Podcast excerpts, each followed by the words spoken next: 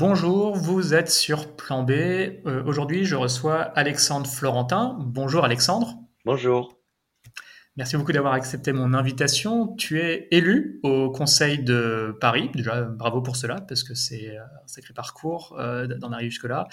Euh, comme moi, tu es membre de Génération Écologie. C'est d'ailleurs par ce biais-là qu'on s'est rencontrés. Tu as même fait partie des personnes qui m'ont encouragé à, à- à rejoindre euh, ce, ce- ce parti. Euh, comme moi, tu as un parcours dans le conseil aussi, ça nous a rapprochés, notamment dans le, conseil en transition euh, écologique et climatique.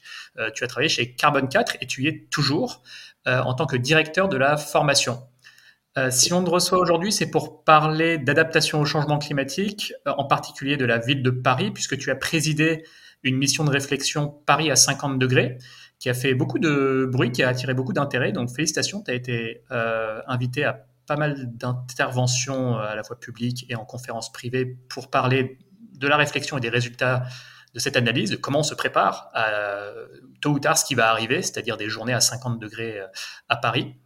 Euh, tu es passé sur Green Letter Club et j'encourage les euh, auditeurs à déjà suivre ce podcast qui est absolument excellent et ton intervention qui va permettre euh, de dire pas mal de choses sur lesquelles on va pas forcément revenir dans cette interview-là. On va essayer d'aller plus loin parce que depuis quelques mois, il s'est passé de nouvelles choses.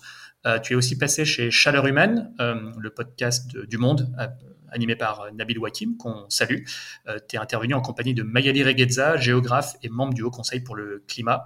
On mettra d'autres liens vers des interventions et des écrits à toi euh, sur ce sujet de Paris à 50 degrés. Ou pour, la faire court, je pense que ça a aussi beaucoup intéressé euh, de manière assez large euh, et que notamment ton intervention sur Green Letter Club a généré pas mal d'attention et félicitations pour ça.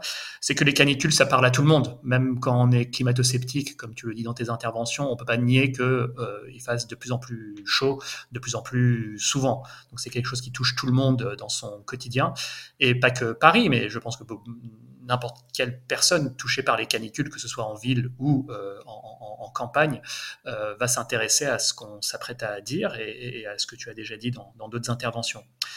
Euh, dans cette interview, on va revenir quand même sur certaines notions que tu as déjà abordées dans d'autres interventions, notamment sur l'adaptation des infrastructures qui ne sont guère conçues, dimensionnées pour tenir de tels épisodes de chaleur. Jusqu'où est-ce qu'on peut s'adapter? Est-ce qu'il n'y a pas des limites dures à l'adaptation? Ça va être le premier point qu'on qu va soulever.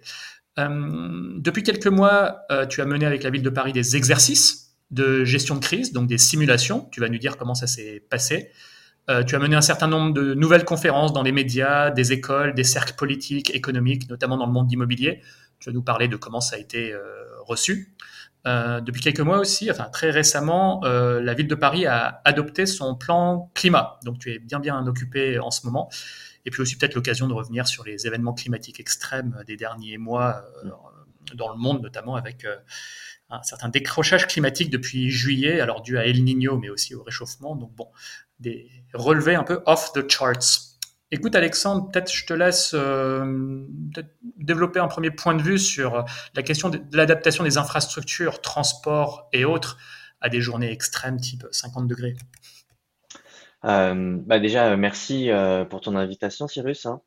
Euh, effectivement, euh, cette question des infrastructures qui est un peu le, deuxième point sur trois euh, de à quoi il faut s'attendre. Hein. Il y a la question de la santé humaine et plus généralement à la santé de, des êtres vivants, parce qu'on pourrait aussi parler de ce qui va se passer pour le, le, monde des plantes, le monde végétal et puis le monde animal, euh, y compris en ville.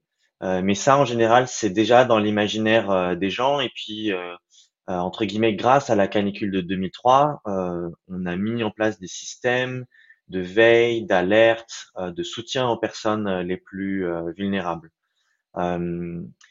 et le, cette deuxième sphère de, de, difficultés, de challenge euh, auxquels on va devoir faire face, c'est effectivement par rapport à notre sphère technique.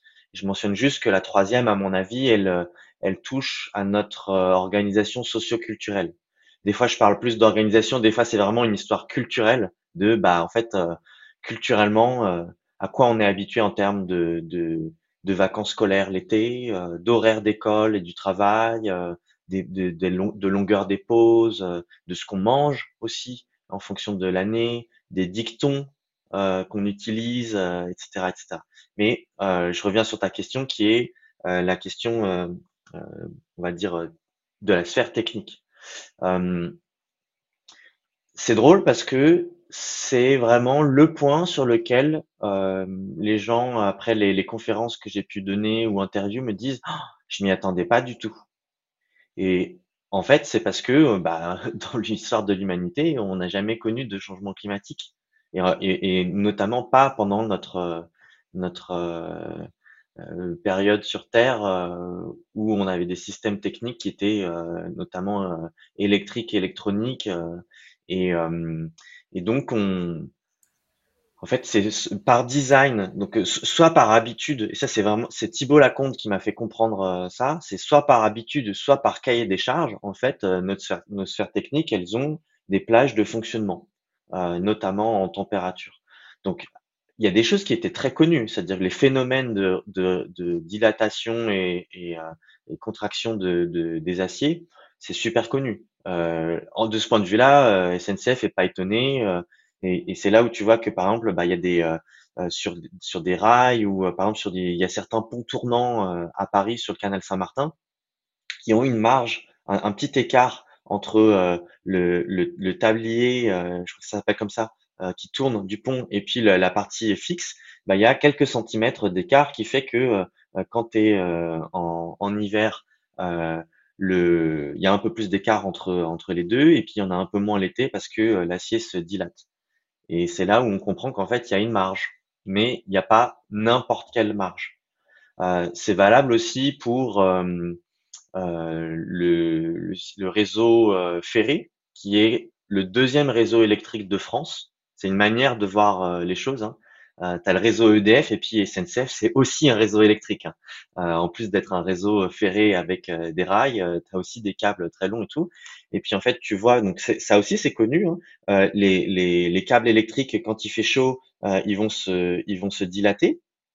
et donc ils vont entre deux piliers, ils vont avoir leur leur angle qui qui s'affaisse. Et puis tu as des poids à côté qui vont venir retendre des, ces câbles-là. Mais ces poids, s'ils touchent le sol, bah, ils vont arrêter de, de faire, euh, d'avoir, euh, de jouer leur, euh, leur rôle de, de tendeur. Et donc, le système va croire que comme l'angle, le, le, le, câble s'est trop affaissé, il va croire que le câble s'est coupé carrément. Parce qu'il n'arrivera pas à faire la différence entre un câble trop détendu et un câble qui, qui serait coupé par un arbre ou un phénomène, etc. Donc, il va couper le courant. Euh, ça, si, si, vous voulez des exemples dans tous les sens là-dessus, vraiment, euh, suivez Thibault Laconde euh, sur LinkedIn ou euh, Twitter. C'est au fil des mois, c'est devenu quasiment ma, ma source principale d'informations sur ce genre de, de détails qui, à la fois, je veux dire, quand tu geeks un petit peu sur le sujet, c'est croustillant, et puis en même temps, il y a, quand tu prends du recul, tu te dis, ok, certes, on voit bien qu'il y a des systèmes électriques euh, de transport, de trucs, de machin qui existent dans d'autres pays bien plus chauds. Donc, ça doit être possible de techniquement faire avec ça. Mais quand tu vois l'ampleur, le, périmètre euh, sur lequel il faudrait faire ce genre de modification, ça devient dantesque. Euh, C'est-à-dire c'est super coûteux comme chantier de bah, à la fois c'est tous les rails. C'est coûteux en tout. C'est-à-dire que c'est coûteux en argent, ça va être coûteux euh, en temps, en matières premières, en carbone, si tu le, veux le voir comme ça.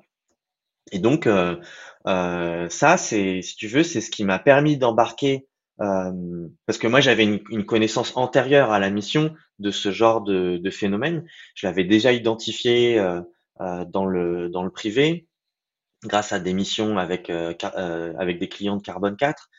mais j'avais fait un travail d'interview dans le 13e qui, qui permettait de remettre euh, en images et en histoire ce genre de, de problème, notamment cette histoire de, de climatiseur dans une clim, dans un, une clinique pardon du, du 13e arrondissement qui est pour moi l'exemple que je cite le plus parce que ça permet de voir en fait qu'il y a des points de bascule, des températures de bascule là lesquelles euh, bah oui notre système il n'est pas dimensionné pour euh, fonctionner euh, dans ces températures là. Euh, mais c'est vraiment, il y a vraiment une question de euh, quand tu fais la somme de tout, la, la, seule conclusion et la conclusion de la mission aussi, c'était de dire c'est pas possible de tout adapter. Et c'est pas possible de tout adapter aussi à n'importe quel scénario climatique. Parce que à un moment, euh, et là, c'est ce qui s'est passé à l'été dernier à Phoenix. Phoenix, c'est intéressant de suivre ce qui s'y passe parce que c'est la ville américaine euh, qui a été construite au milieu du désert. Bon, bah, euh, tu as une ruée vers des climatiseurs toujours plus gros. Il y a bien un moment où tu te dis, non mais en fait, c'est pas possible de mettre de la clim partout pour tous les, usages. il y a bien avoir des trous dans la raquette et il y en a déjà qui, qui, qui crée des inégalités, euh, enfin ce qui vient plutôt renforcer des inégalités euh, qui sont euh, qui sont déjà là. Donc euh, voilà. La conclusion, c'est quoi alors C'est de laisser bah, fonctionner en mode dégradé pendant ces épisodes de forte chaleur? Enfin, je veux dire, et ce sera moins coûteux que de tout adapter? Ouais, alors il y a, on va dire, une formulation positive de ça, en tout cas qui crée un élan positif. je l'ai remarqué en, vraiment parce que là, dans l'année 2023, j'ai fait une centaine d'interventions dans différents cercles que tu, que tu mentionnais, et il y a des choses qui reviennent. Et il y a notamment le fait que de formuler les choses en termes de qu'est-ce qui est important pour nous pour vivre en société. Et ça, une fois qu'on arrive à l'identifier, euh, à le nommer, et eh ben ça, on va pouvoir le protéger. Euh, et, et, ça, ça crée un élan positif et aussi en termes de d'imaginaire, de plan d'action, parce que si on se dit assez rapidement, oui, en fait, il faut euh, protéger les crèches, parce que après les personnes âgées, malades et à la rue, c'est aussi les enfants en bas âge euh, qui vont être euh, les plus vulnérables. Bon, bah là, tu peux tu peux mettre en place un plan d'action. Et dans c'est pour ça que la, vraiment la question politique de, de cette question du choix, elle est première. Et après, tu peux aller vers différentes orientations. Est-ce que tu vas vers, bah, ça, il faut le protéger une partie de l'année ou toute l'année parce que c'est trop essentiel. Tu vois, tu vas pouvoir euh, hiérarchiser euh, comme ça. Et puis, il y a des trucs aussi, on va se dire, bon, bah, ça, en fait, c'est pas essentiel euh, pour notre vivre ensemble pendant euh, des canicules très fortes. C'est là aussi, tu peux te dire, est-ce que je me prépare à n'importe quel type de canicule ou à des canicules, on va dire, qui vont devenir des canicules moyennes et qu'on aura à peu près tous les ans. Euh, et tu pourrais te dire, bon, bah, je sais pas, tel service, telle, telle activité, euh, oui, il se met un petit peu en dormance euh, pendant les canicules. C'est pas grave. C'est pas grave du tout. En fait, au contraire, il va falloir que on apprenne comme ça à, jouer sur entre ce qui est prioritaire ou pas euh, et le fait de le mettre en dormance, ça veut potentiellement parfois dire, euh, par exemple, il vaut mieux parfois éteindre une clim que d'attendre qu'elle se casse, tu vois, et que on se regroupe dans des endroits qui ont été bien mieux dimensionnés pour euh, avoir un air rafraîchi. Et c'est pas la même chose non plus de dire que tu veux que tel endroit soit climatisé, c'est-à-dire qu'il soit à une température constante malgré la température extérieure, ou qu'il soit simplement rafraîchi pour faire baisser la température par rapport à l'extérieur, mais qu'ils le suivent.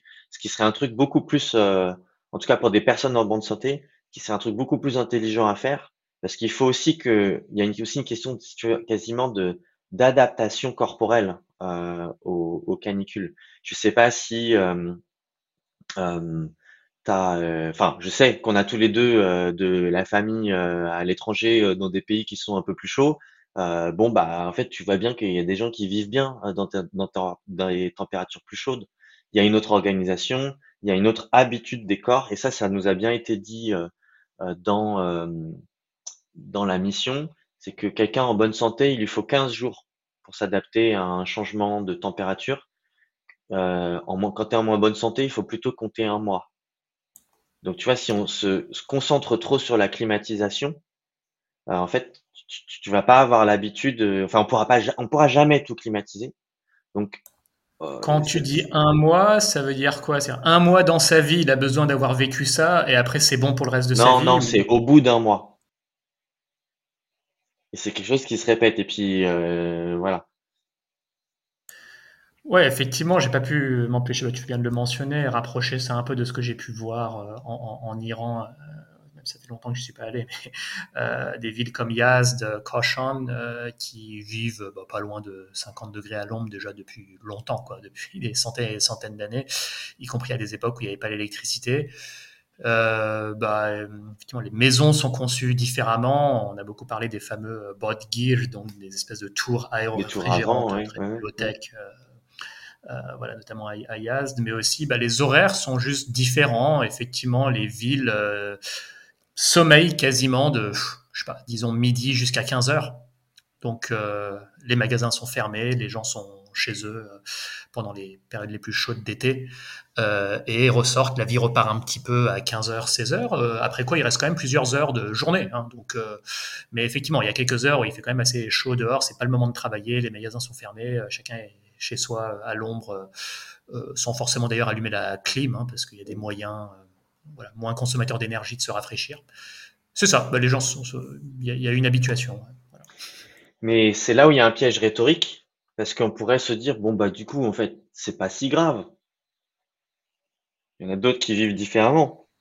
Oui. Sauf qu'en fait, voilà, euh, pourquoi c'est grave? Pourquoi bah, c'est grave? Parce que regarde, même si on, met de côté, par exemple, la, sphère euh, technique, et on dit, hop, ça y est, c'est bon, euh, c'est réglé, nos, nos, serveurs informatiques vont pouvoir continuer de fonctionner, nos, nos, nos, réseaux de transport, etc.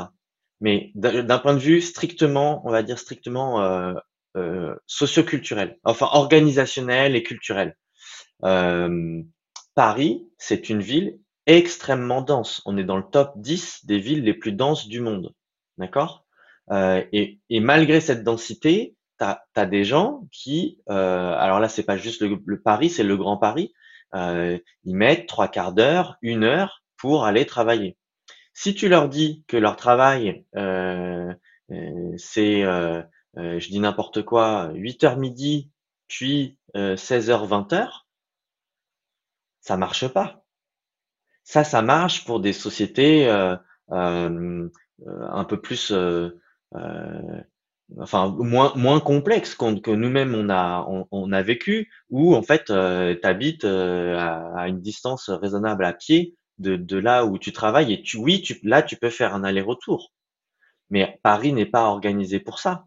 Par ailleurs, par rapport à la densité, si d'un seul coup on commence à te dire que on va vivre à l'espagnol et que euh, tout est fermé entre midi et 16 heures, puis qu'il y a de nouveau une, phase de travail, puis qu'après il y a une phase de socialisation qui commence vers 21 heures et les gens sont dehors jusqu'à 2 heures du mat, dans une ville dense comme Paris, ça ne marche pas, tu vois. Euh, C'est-à-dire qu'il y a un truc qui, qui reboucle pas parce que euh, on, est un peu trop les uns sur les autres d'une certaine manière. Donc, je pense que quand tu dis Paris est dans le top 10, euh, dans ce même top 10, il y a des villes comme euh, Manille, enfin des villes asiatiques vraiment très denses. Et Paris est la plus dense du monde, euh, on va dire, industrialisé, du moins intramuros. On, on s'en rend pas compte, mais c'est plus dense que Monte Carlo, par exemple. Pour ceux qui ouais, ouais, c'est le, bâti haussmanien euh, est extrêmement euh, permet une densité extrême. On est un peu tous les uns sur les autres, par, euh, hyper proches les, les, uns des autres. Et c'est là aussi où, par exemple, il y avait des, des, un moment, il y a eu la sphère technophile sur sur Twitter qui disait, bah, on va juste mettre des clims, ça, on va sauver des vies. Pourquoi est-ce qu'on met pas des clims comme des chauffages? Parce que euh, déjà, de nouveau, c'est une discussion euh, euh, sur Paris qui peut s'entendre aussi comme ville dense. Hein, c'est la même réflexion à Lyon, Bordeaux, etc., Toulouse. et quand tu mets ton chauffage et que tu es les uns sur les autres, en fait, tu chauffes les autres. Donc, ils sont contents. D'accord? Mais là, quand tu mets la clim, tu refroidis chez toi, mais tu chauffes les autres. Et c'est pas comme si tu étais dans une maison pavillonnaire un petit peu euh, bah, pavillonnaire ou isolée où euh, tu réchauffes quelques mètres cubes euh, autour de, de, ta maison et c'est pas très grave, c'est pas très grave pour le monde euh, le monde euh, vivant autour de toi. Là, c'est directement ton voisin, ta voisine qui eux n'ont pas la clim ou par exemple il pourrait quelqu'un qui serait vraiment dans une ambiance low tech comme moi je suis chez moi où j'ai fait l'effort, par exemple l'été dernier, d'apprendre. J'ai fait quelques, j'ai fait pas mal de tests et tout, mais pour apprendre, et j'ai fait installer euh, des volets à l'extérieur alors que j'habite euh, sous les toits. Euh, donc ça veut dire, je ferme les stores au bon moment, j'ouvre et je ferme à partir du mois de mai aussi pour accumuler la fraîcheur à l'intérieur de, chez moi, pour que quand la vague de chaleur arrive, en fait, bah tu vois, je bénéficie de l'inertie dans le bon sens Mais si en fait tous mes voisins autour de moi ils se mettent à, installer sans autorisation de la copro des climatiseurs, ben, je vais avoir un problème. Mmh les artisans du bâtiment de plus en plus approchent les particuliers en vendant de la clim, euh, avec le discours commercial qui est euh, jadis c'était un luxe, maintenant euh, c'est devenu une nécessité. Enfin, ce dont tu parles aussi, c'est ce qu'on appelle le risque de maladaptation. Alors, dans quasiment tous les domaines de l'adaptation au changement climatique, il y a un risque de maladaptation. Alors, je pense pas qu'on soit en train de diaboliser la clim ici, et voilà, faut y aller de manière raisonnée. Mais effectivement, il y a les, risques que tu, mentionnes si c'est fait de manière un peu euh, désordonnée. Quoi. Bah, c'est surtout, en fait, le, là, il y a une manière non technique d'aborder le sujet, euh, c'est de dire euh, la température de l'air est un bien commun et pour l'instant, elle est en train d'être privatisée. Parce que à Paris, à peu près personne n'a la clim, n'a la clim chez, chez soi, chez lui. Euh, et tous les bureaux l'ont, quasiment. Euh, les bureaux, les hôtels, les et euh, les musées, en gros. Euh, donc, euh, si tu veux, il y a une forme de, euh, de privatisation de la température de l'air. Alors que il faudrait qu'on ait des réflexions sur, bah, euh, oui, euh, quasi immédiatement, parce que euh, le, décrochage climatique là qui est en cours, on y reviendra peut-être, il est hyper alarmant. Donc il faut déjà qu'on se prépare avec les moyens du bord à l'été suivant, mais il faut surtout pas, il faut éviter à tout prix d'avoir un, équipement individuel qui se fasse du, du, coup au détriment de de techniques plus euh, collectives. moi, si tu veux, euh, oui, pour sauver des vies, euh, il faut créer des salles rafraîchies, mais qui soient publiques, ou que les salles privées qui soient rafraîchies deviennent publiques dans ces moments-là. On pourrait imaginer que, par exemple, oui, les halls de, de, bureaux climatisés, déjà, on peut se poser la question pourquoi climatiser un hall d'immeuble? Mais dans, enfin, d'immeubles de bureaux. Mais quand c'est le cas, bah ouais, qu'on accepte qu'il y ait des gens qui viennent euh, se réfugier, se poser. Et ça, c'est des choses qui, euh, dans certains pays, c'est assez courant, ou même dans le sud de la ah France. oui, hein, euh. les centres commerciaux servent de refuge. alors après, si la vague de chaleur dure deux semaines, on va pas camper deux semaines dans un centre commercial. Donc, je pense qu'il y a aussi cette, cette limite-là. moi, je pensais aux églises aussi. Pour, enfin, elles sont quand même bien rafraîchies. Elles sont pas climatisées, mais mm. on s'y sent quand même mieux en, en temps de vague de chaleur.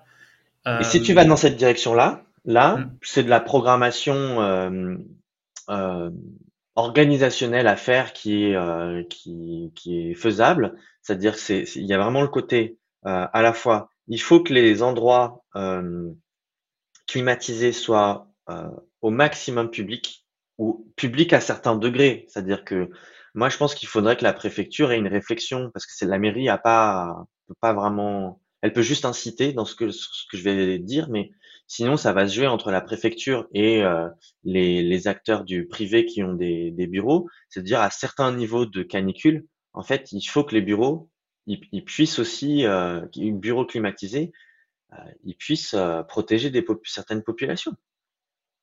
Voilà. Mais sinon, il y a déjà tous les lieux qui sont déjà rafraîchis. Euh, et ceux-là, ils sont pas toujours utilisés parce qu'en fait, on s'y fait chier comme des rats morts. C'est quand même bizarre que, si tu veux, il y a un truc de dingue, c'est de dire, oui, tu vois, comme tu l'as, ton premier réflexe, c'est de dire, euh, il y a un centre commercial ou euh, un petit supermarché à côté de, chez moi. Euh, la grand-mère de mon immeuble, elle va s'y poser deux heures. on a installé un banc. Bon, c'est pas des grands espaces à Paris. Hein. Les, grands centres commerciaux, il n'y en a quand même pas beaucoup. Mais et sur les petites supérettes, ça va vite être un problème. Puis on peut se dire, faudrait peut-être pas que ce soit les temples de la consommation, dans le cas des centres commerciaux, qui soient l'endroit refuge. Enfin, tu vois, ça crée une dissonance cognitive de dingue. Mais par exemple, dans le cas des églises, dans le cas des salles rafraîchies tenues par les mairies, euh, en fait, il y a assez peu de gens qui y vont parce que euh, euh, il s'y passe euh, rien, alors que ça pourrait être des lieux de socialisation. dans le cas des églises, moi, j'aimerais bien discuter avec le diocèse pour voir s'il peut pas y avoir un, un accueil euh, sous une forme un peu laïque aussi, tu vois, et se dire ok là c'est un dans les églises ça reste un lieu de d'introspection euh, calme, mais dans lequel euh, voilà l'Église joue son rôle aussi d'accueil des uns et des autres, indépendamment de, de leur foi ou pas, quoi. Euh, Ils le font déjà pour des sans-abri en hiver qui ont froid, euh, et je pense pas qu'il y ait un aspect religieux à ça. C'est voilà. Ils, ouais, ouais. ils se euh, moquent de la religion des gens tant qu'ils peuvent porter secours, donc tout à, tout à, fait, ça me semble être dans, dans leur ADN. Là, oui, on parle de populations particulièrement vulnérables. Alors, tu parlais de mamie, effectivement, des personnes âgées habitant dans un dernier étage sous un toit en zinc où il fait je sais pas quoi 60-70 degrés euh, euh, lors de fortes vagues de chaleur euh, et qui ont un vrai risque pour leur santé. on parle en priorité de ces populations-là, j'imagine. Peut-être c'est le moment justement de parler de l'exercice de simulation que vous avez mené depuis récemment, depuis tes derniers passages aussi chez Green Letter Club et autres. en quoi consistait cet exercice de simulation? Qu'est-ce que vous avez fait? Qu'est-ce que vous avez simulé? Oui. Alors euh, déjà pour rendre euh, à César ce qui est à César, c'est pas moi qui ai piloté euh, et initié cet exercice de gestion de crise, c'est une élue qui est adjointe qui s'appelle Pénélope Comites. il se trouve que elle a, il y a, y ça crée une sorte de confusion parce que certes c'est le même sujet de canicule qui est traité, mais c'est surtout l'exécutif a choisi d'utiliser le même nom que la mission, à savoir Paris à 50 degrés. Euh, mais maintenant que c'est clair, l'objectif de la mission, c'était euh, de euh, d'embarquer la classe politique de manière transpartisane sur ces sujets de canicule et dans un aspect de, de, prospective et pas faire de la prospective en regardant le rétroviseur. Et c'est là où il y a une similitude avec l'exercice de gestion de crise, puisque l'idée c'était de simuler un dôme de chaleur de deux trois semaines euh, alors, ils l'ont positionné euh, à l'été 2032 euh, et dans deux cénacles différents, je vais y revenir, de, de simuler ce que ça a comme effet. Donc, le premier cénacle, c'est vraiment avec des acteurs de la société civile, les populations. Donc, par exemple, il y a eu un, bout de l'exercice, et là, il faut s'imaginer un sorte de jeu de rôle où les gens jouent leur propre rôle. C'est comme un, un exercice d'alerte incendie où tu sais que c'est faux, mais tu dois te comporter comme toi-même dans cette, euh, dans cette simulation. Bon, bah là, c'était dans. recruté pour jouer le jeu Juste comme ça, des citoyens lambda euh, qui voulaient se prêter au jeu? Alors, euh, on a fait ça dans le 19e et dans le 13e. Dans le 13e arrondissement, il y avait des collégiens, des enfants d'école élémentaire. Donc là, par exemple, pour les recruter, en fait, bah, la mairie a fait le travail de contacter le corps enseignant dans une école en particulier, de leur demander si ça pouvait les intéresser. Et puis après, il a fallu une réunion avec les parents d'élèves pour les convaincre euh, et pour qu'ils aient comme ça une sorte de demi-journée banalisée euh, à participer au, au, jeu de rôle. Euh, mais ça a été aussi euh, fait avec euh, euh, un EHPAD. et donc tout ça, c'est un travail de fourmi en fait pour aller convaincre les gens d'eux et puis pour les préparer euh, au jour J. Parce que si tu veux, la simulation en elle-même, elle est assez courte. Hein. Chacun a joué au maximum euh, une demi-journée. Et il faut les mettre dans l'état d'esprit que, par contre, ça fait déjà plusieurs jours qu'il y a une canicule. Et c'est là où c'est hyper intéressant, c'est que, enfin, attends, pardon, je vais te donner aussi l'autre cénacle, parce que ça, si tu veux, c'était avec les populations. Euh, et puis certains acteurs de la société par exemple, il y avait Enedis qui était euh, impliqué aussi à ce, à ce niveau-là du, du jeu de rôle. Euh, euh, ça les intéressait. Il y avait un, un autre Cénacle qui était impliqué. Là, c'était beaucoup plus, donc de nouveau, un, un, jeu de rôle, mais sur table. Là, c'était les services de la ville euh, qui se retrouvent en schéma euh, cellule de crise, comme il y a à Paris. Et puis, tu as des gens dans une autre salle qui sont leurs collègues, des sapeurs-pompiers, la préfecture, etc., etc., qui jouent un peu les maîtres du jeu. Et ils ont de leur côté travaillé un scénario avec des événements et avec une mise en, contexte. Euh, par exemple, on avait un, faux fil Twitter pour voir des fausses réactions euh, de gens. Et ça, ça, te met dans la, si tu dans la condition intellectuelle, émotionnelle pour. Euh, et puis après, bah, toi, tu es dans ton arc de cercle en format gestion de crise. Et puis tu, tu reçois un coup de fil qui te dit euh, bah tiens, euh, la mairie, euh, il y a eu un problème dans les serveurs informatiques de la mairie du 13e, ça a créé un incendie. Paf, tu as cette information-là, hop, donc toi tu passes les coups de fil que tu sais passer quand il y a ce genre de choses, parce que les gens qui étaient là ont été formés pour, pas juste pour les canicules, hein, mais il travaille sur la gestion de crise. Un peu plus tard, hop, appel de la brigade des sapeurs-pompiers qui dit ben, les pompiers sur place, ils ont un, ils ont beaucoup trop chaud parce que il fait chaud, la combinaison plus ils sont dans le feu et donc ils ont besoin d'une salle rafraîchie très, la plus proche possible de la mairie pour faire des roulements, pour se reposer. Parce que tout à l'heure, je t'ai parlé de l'histoire des 15 jours, euh, un mois. Mais il faut pas oublier que c'est aussi, euh, en fait, pourquoi les, tu, peux mourir parce que tu as la fatigue qui s'accumule, euh, etc. Mais en fait, le, mécanisme principal, euh, il est autour du fait que euh, ton système cardiovasculaire va se mettre à travailler à fond pour pouvoir transpirer au maximum. et ça, ça va fatiguer, en gros, ça va fatiguer ton cœur. Et si tu as quelqu'un comme ça autour de toi qui a un choc thermique, les pompiers, ce qu'ils font quand ils arrivent, ils foutent les gens dans des sacs avec des glaçons. Donc si demain tu es proche de quelqu'un qui fait ce genre de choses, euh, eau froide, euh, tout ce qu'il faut, mais en fait c'est faut faut le voir à ce moment-là, faut le voir comme un objet qui a besoin de se refroidir, tu vois. Donc il faut lui mettre un truc euh, frais sur euh, sur lui je ferme la parenthèse euh, de euh, prévention des risques euh, au, moment clé. ce qui était intéressant là-dedans, que ce soit avec les populations ou vraiment avec les services de la ville, en fait, c'est le jeu de rôle, si tu veux, c'est la face immergée de l'iceberg, mais à mon sens, les, les parties les plus intéressantes, c'est le, c'est la construction avant, et puis c'est le débriefing après. Euh, la construction avant, ça permettait à tous les acteurs de se poser un peu la question de bon bah qu'est-ce qui peut merder chez moi euh, si les températures atteignent euh, tel tel niveau, si la canicule est longue comme ça ou positionnée au mois de juin, ça veut dire ou positionnée au mois d'août, c'est pas les mêmes problèmes parce que je te donne un exemple, mais au mois d'août il y a moins de personnel disponible. Euh, il y a presque personne qui est disponible pour faire les maraudes, donc euh, il n'y a, pas grand monde qui s'occupe euh, des sans domicile fixe à ce moment-là de, de, de l'année, par exemple, et ça c'est un vrai sujet. Et donc ils apprennent à, faire un peu, si on utilise du vocabulaire d'entreprise, ils appellent à faire leur propre screening de leurs risques face à un événement climatique. Ensuite, euh, ils mettent ça en commun, ça permet aux maîtres du jeu de, de créer l'histoire et de faire jouer certains scénarios. Et puis après, ce qui va compter le plus, c'est de partager cet apprentissage, parce que chacun aura appris des choses euh, différentes euh, là-dedans. Et ça, le, le débriefing, il est encore en cours. Tout le monde n'a pas été débriefé dans cette histoire-là. Moi, ce que j'en retiens déjà, c'est que euh, en fait, il faut répéter ce genre d'exercice. Euh, on voyait bien qu'il y avait des surprises.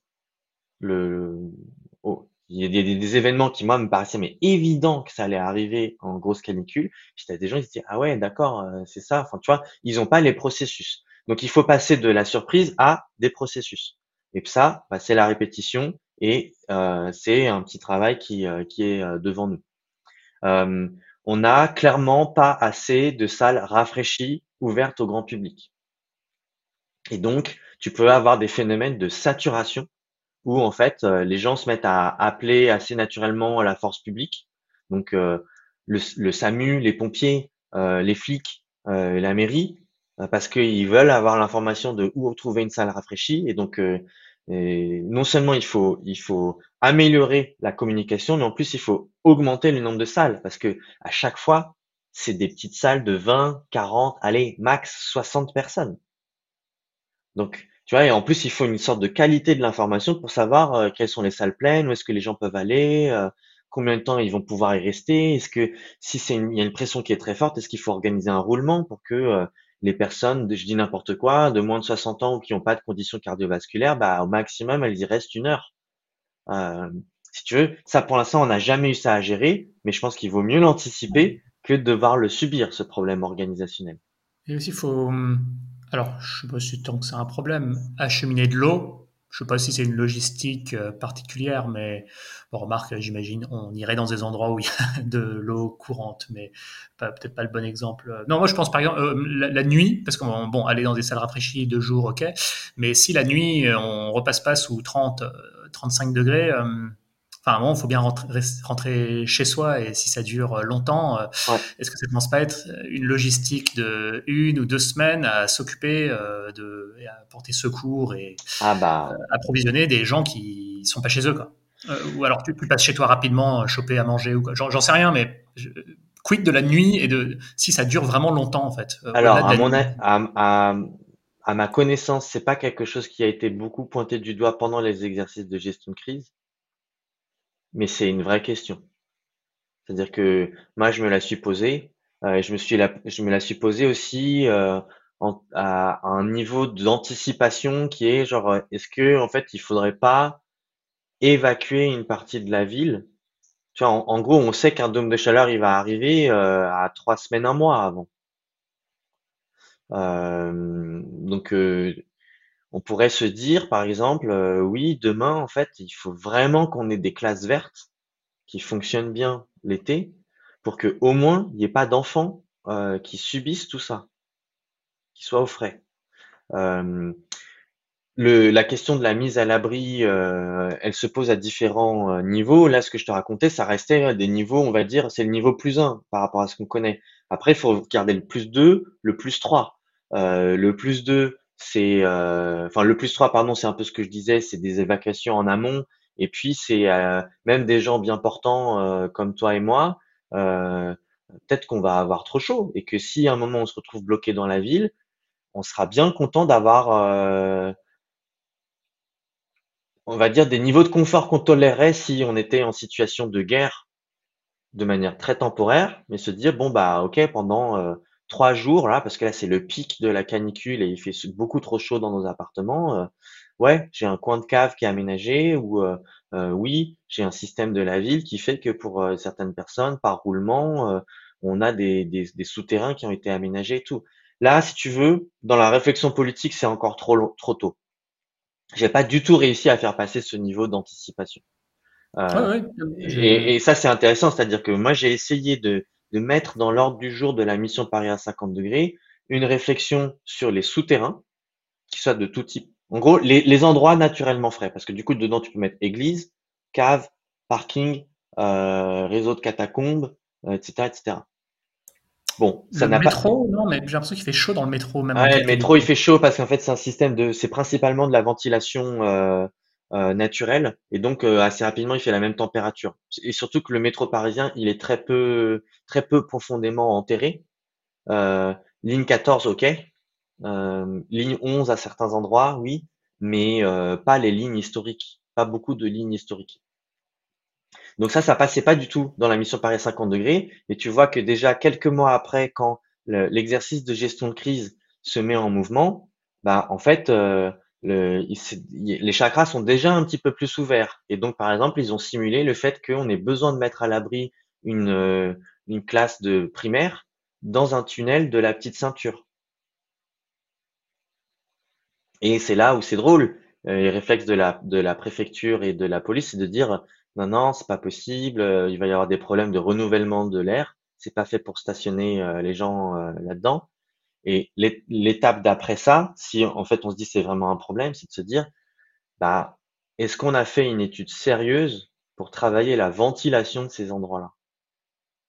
Combien ça coûterait? Tu vois, en fait, il va falloir regarder ce genre de choses en face, quoi, et de se dire, euh, on hiérarchise, on priorise, euh, qu'est-ce qu'on fait? Ok, hmm, passionnant. Euh, passons, alors, les dernières semaines, tu as, encore allé à la rencontre de nouveaux acteurs, des médias, des cercles politiques, économiques. Enfin, je pense aussi notamment au monde de l'immobilier. Bon, euh, j'imagine que autant il y a 5-10 ans, il t'aurait peut-être regardé avec euh, scepticisme, voire. Euh, bah, il m'aurait pas invité surtout. voilà, en fait, il t'aurait même pas invité. Donc, avant même de pouvoir se moquer de toi. bref. Non, non, mais plus sérieusement, là, là, bon, effectivement, je pense que personne n'est ignorant à ce point.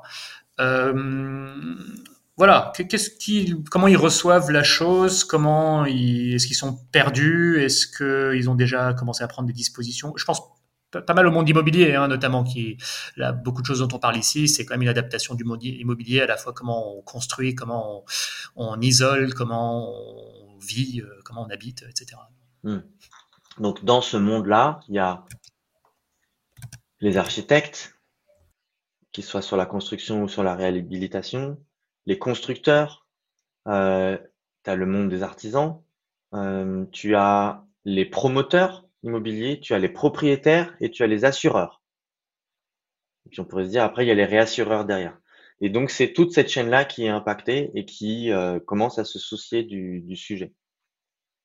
Avec des prismes très différents, parce que pour certains, ça vient renforcer un discours. Par exemple, la semaine, euh, non, hier, oui, c'est ça, hier, euh, je rencontrais euh, euh, en gros des architectes qui sont euh, à fond sur la réhabilitation et qui portaient déjà un discours pour dire, euh, en fait, il faut plus construire deux mètres carrés.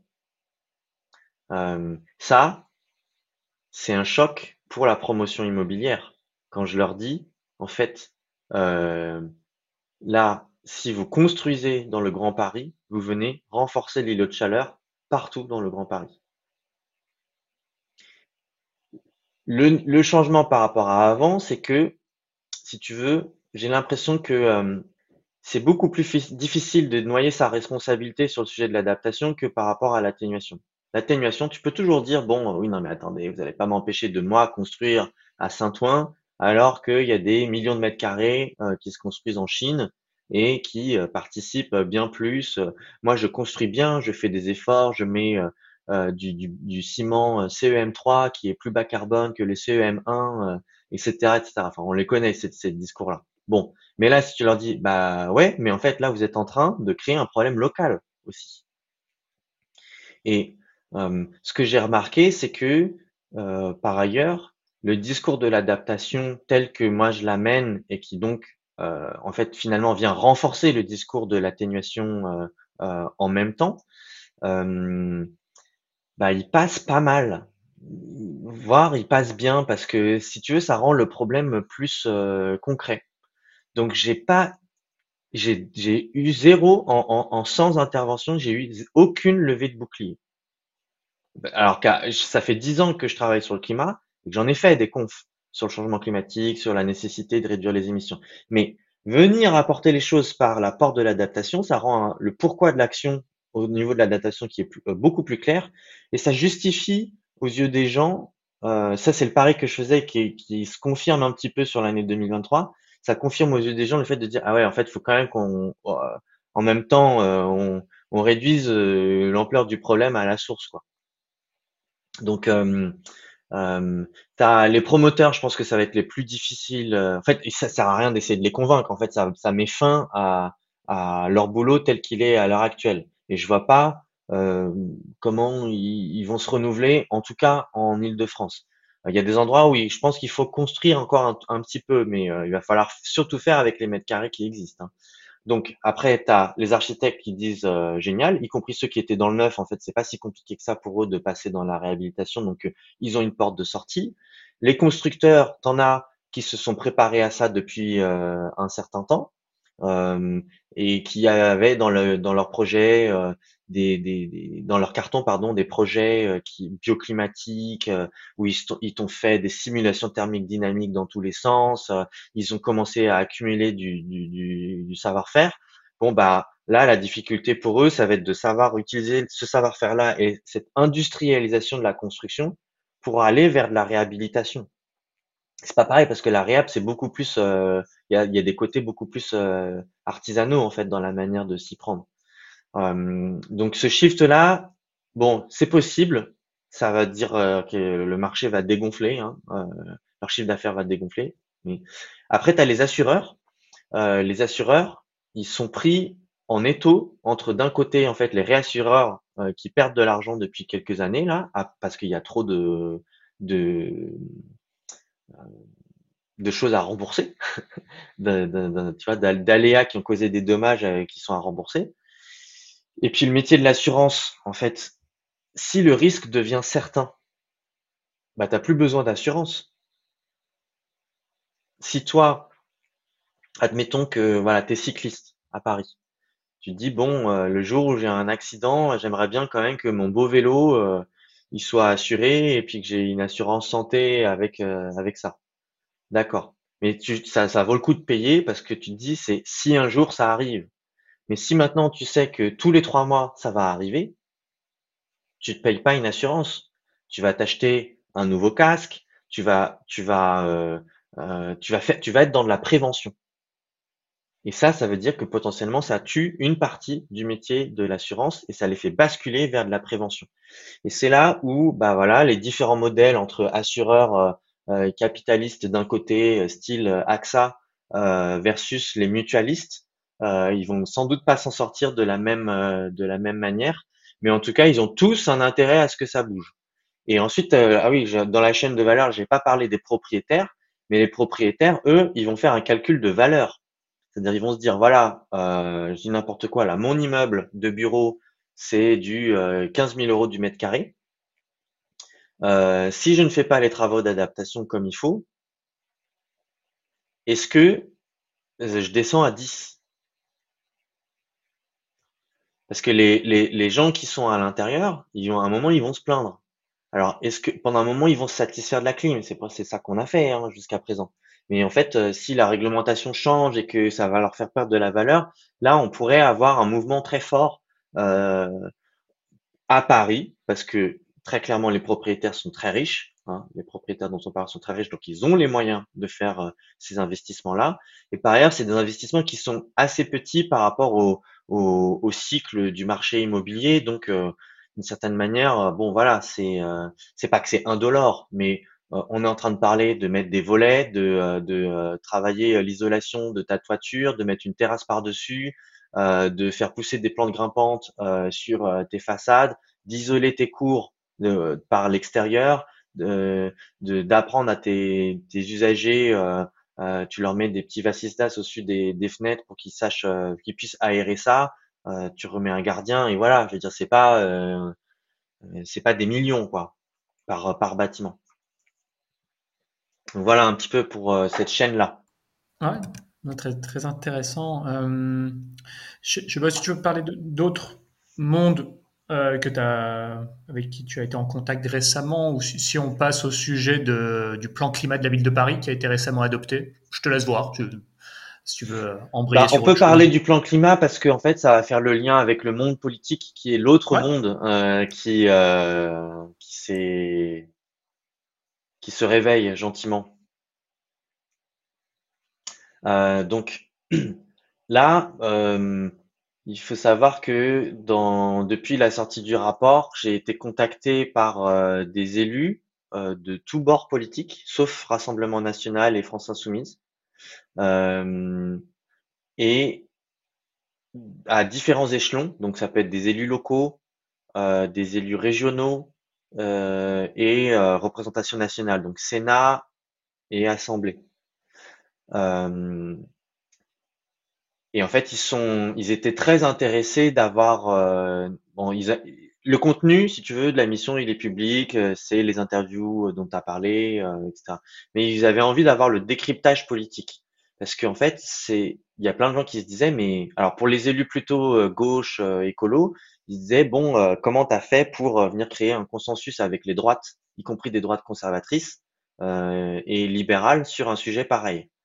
Euh, et puis après, tu avais les gens qui étaient plutôt, les gens qui sont plutôt de, de, de droite, euh, qui disent, euh, ben en fait, euh, moi j'ai envie de faire avancer le, le sujet, euh, discutons-en. Est-ce qu'on peut se, se, parler aussi à, dans, à des, des, échelons techniques dans un esprit de coopération euh, pour euh, en fait avancer plus vite. Moi, je vais commencer à faire des tests, mais je sais que telle ville ou à tel endroit il y a tel truc. Euh, est-ce qu'on pourrait pas, en gros, créer des, un club d'échange, quoi faut, pas que j'utilise cette expression, ça fait trop échangiste. un, un espace d'échange. C'est tiens, chouette, ouais, soit un levier d'adaptation auquel je m'attendais pas. c'est soit un club d'élus, soit un, un espace d'échange. Voilà. Voilà. Euh, à des échelons techniques, y compris pour des fonctionnaires aussi. Je suis, je suis euh, euh, très sollicité par l'échelon des, des, des, de fonctionnaires territoriaux ou de fonctionnaires étatiques. Donc ça, si tu veux, c'est un peu pour le contexte global. Les gens se disent, ok, comment est-ce que je, je, je prends la suite scientifique de cette mission et puis je vois comment je peux faire avancer mon sujet et tout. Moi, ce que je leur dis à chaque fois, c'est que franchement, à ce stade, il faut vraiment la jouer de manière transpartisane. Parce qu'en fait, il y a un tel sujet euh, de, de monter en conscience euh, du grand public que euh, en fait le problème c'est si, si tu communiques euh, tout seul là-dessus, par exemple si moi j'avais j'avais été le seul élu à prendre la parole là-dessus et pas avec Maud Lelièvre qui est proche du MoDem ou d'autres élus écologistes ou des socialistes ou les républicains et tout, ben, en fait on m'aurait attaqué moi en tant qu'élu écologiste. Et là, du coup, quand je dis ah, c'est une mission transpartisane, bah, je suis juste un, je suis, moins directement le messager à abattre. Tu vois? Par ailleurs, il y a un point de fond qui est que euh, si ta ville, euh, je dis n'importe quoi comme configuration, mais si ta ville écolo euh, fait le travail de résilience, mais pas les territoires ruraux aux mains des républicains euh, avec leur cœur qui balance vers le RN, si eux ne font pas le boulot aussi, bah, tu auras bien l'air malin d'avoir tes, toits peints en blanc, mais pas de bouffe. tu vois, donc euh, je prêche beaucoup euh, pour ça. Voilà, ça c'est pour, euh, si tu veux, les petites, les, dessous des cartes sur l'année. Et donc là, je suis dans une perspective de, de créer un groupe transpartisan national et pour qu'on aille ensemble dans différents territoires pour aller euh, écouter les gens sur ce qu'ils vivent déjà du changement climatique.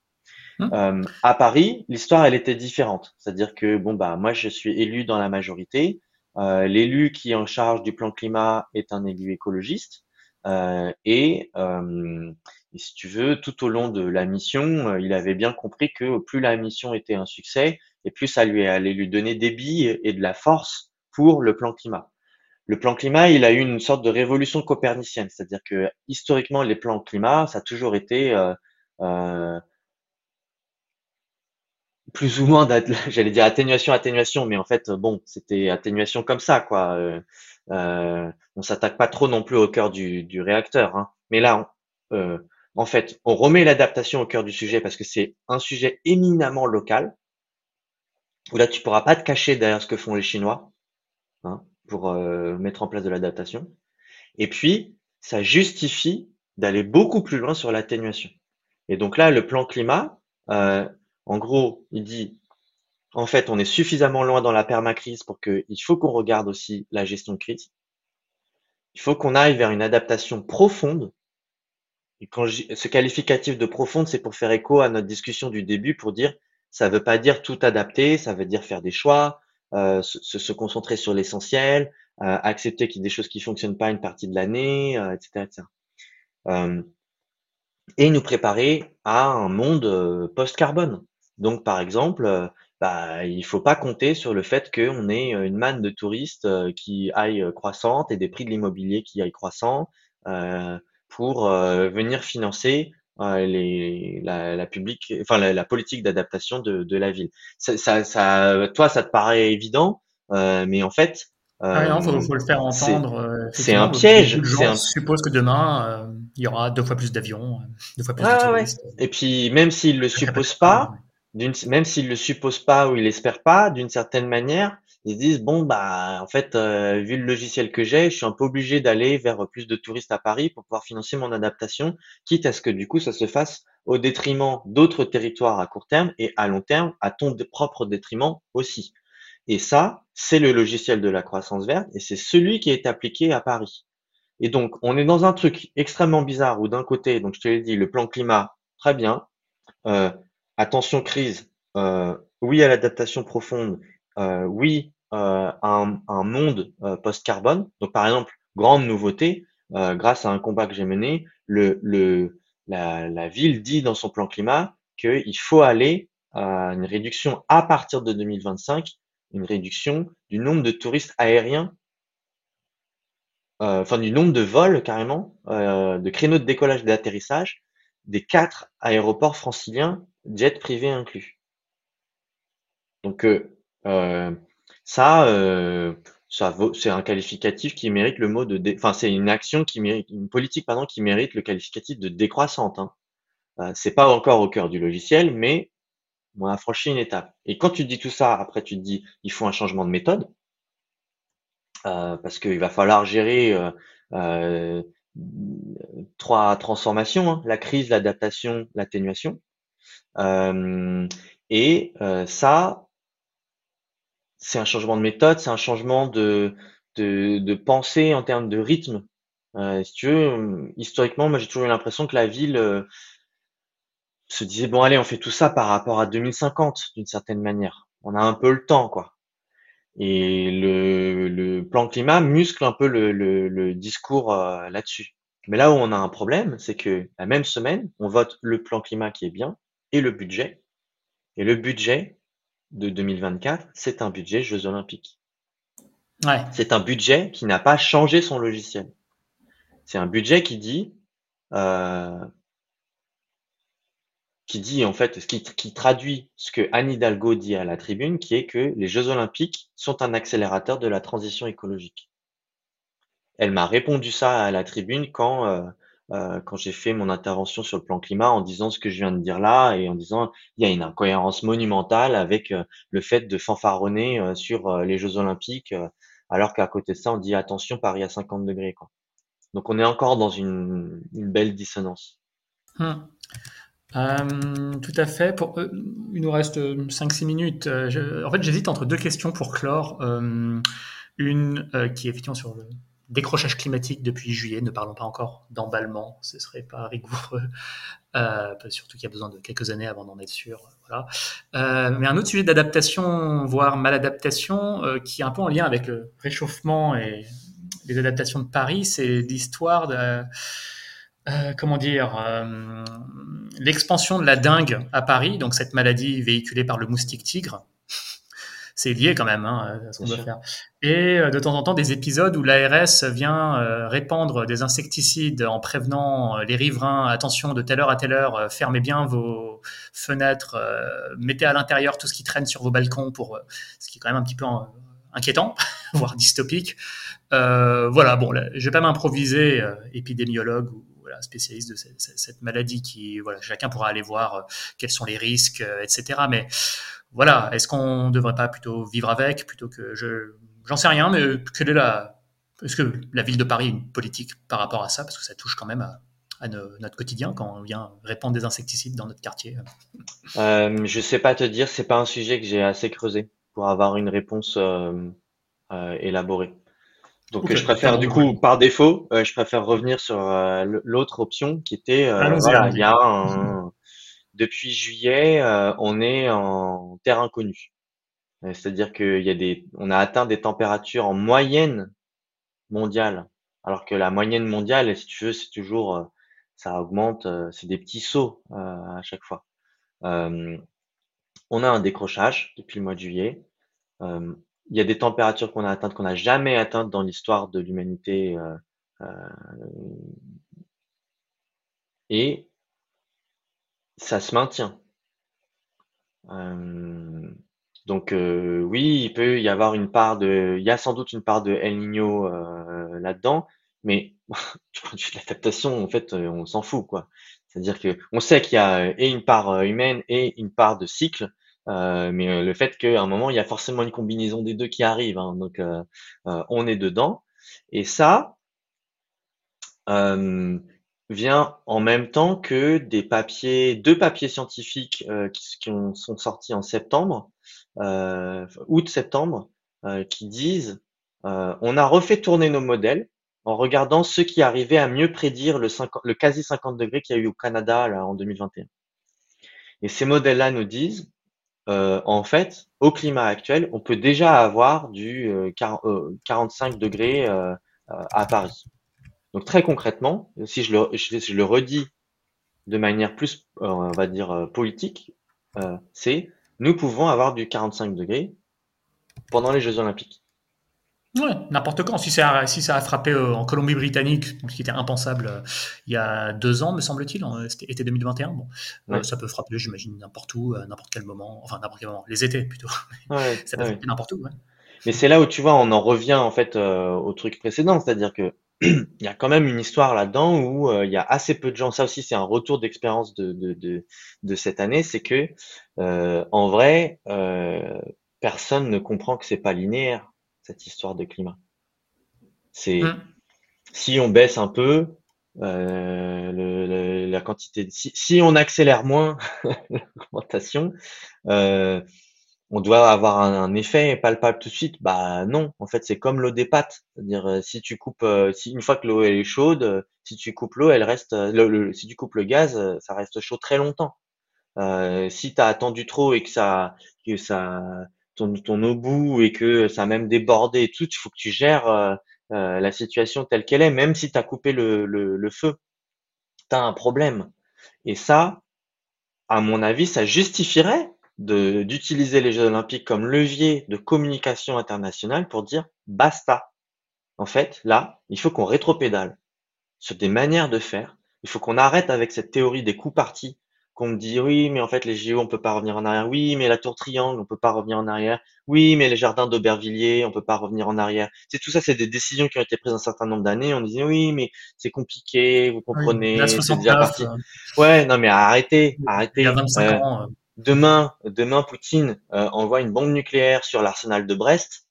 T'inquiète pas qu'on va trouver les raisons euh, de pas faire comme avant, d'arrêter les chantiers à tel endroit, de faire ci, de faire ça. Donc tout ça, c'est juste des histoires qu'on se raconte.